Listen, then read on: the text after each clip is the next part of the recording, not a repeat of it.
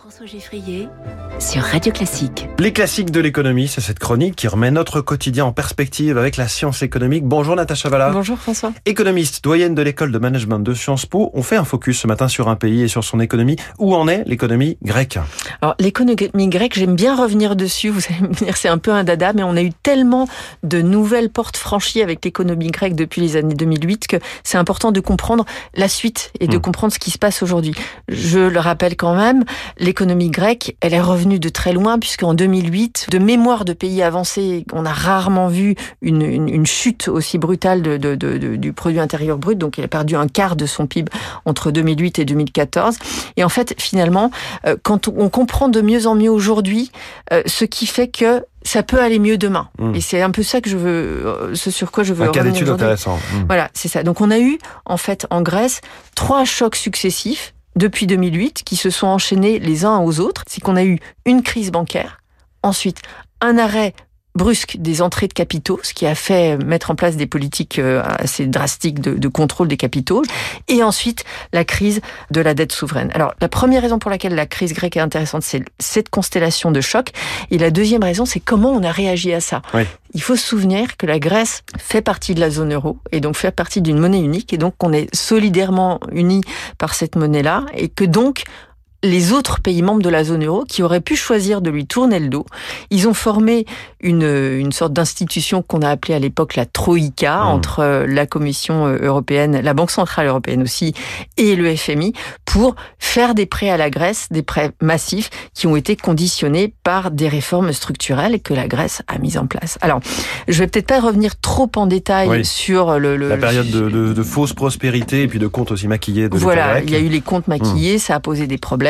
On a eu donc la, la, la, la chute de la Grèce et, et le retour un peu à, à une réalité un peu dure. Alors, mettez-vous à la place du ménage grec qui traverse cette période-là. On a d'abord une crise bancaire. Les banques commerciales ont des difficultés à se refinancer sur les marchés de gros, c'est-à-dire le citoyen, il n'y est pas pour grand-chose, le pauvre.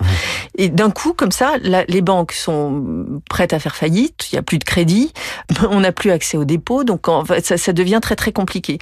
On a ensuite une, une cessation radicale des entrées de capitaux. La Grèce ne peut plus financer son déficit de compte courant. Donc deuxième peine, on n'arrive plus à payer les importations, donc il y a des pénuries. Et enfin la dette souveraine, ce qui veut dire que les taux d'intérêt de, de- de financement qui étaient devenus très élevés, finalement ils deviennent insignifiants parce qu'on n'arrive plus à lever du financement international. Donc c'est une sorte de triple peine qui déprime la demande intérieure. Ouais. Et en fait, la Grèce a traversé une décennie où les, et les enfants qui ont aujourd'hui 10 ans, enfin qui ont 15, ont grandi dans cette sorte de disette macroéconomique qui a donné des conditions très difficiles. Comment la Grèce s'en est sortie Oui, parce que jusqu'en alors 2015, l'été 2015, on pensait qu'il pouvait y avoir un Grexit, hein, une sortie de la Grèce de la zone euro. Complètement, complètement. Et donc en 2015, et c'est là, c'est un bon point de retournement parce que c'est là que le, le, le, le parti, vous vous souvenez d'Alexis Tsipras, Syriza. qui était ouais. voilà Syriza qui vient au, qui remporte les élections anticipées, qui arrive au pouvoir. On commence à dire oui, je vais négocier avec mes créanciers internationaux, y compris avec la Commission européenne, y compris avec le FMI. Il fait un référendum fait, qui rejette les mesures d'austérité, puis quelques jours après, il, Bah, il, est change bien obligé, il Ouais. est bien obligé de voir que finalement il y a vraiment plus de sous dans la caisse et il y a plus personne au bout du fil.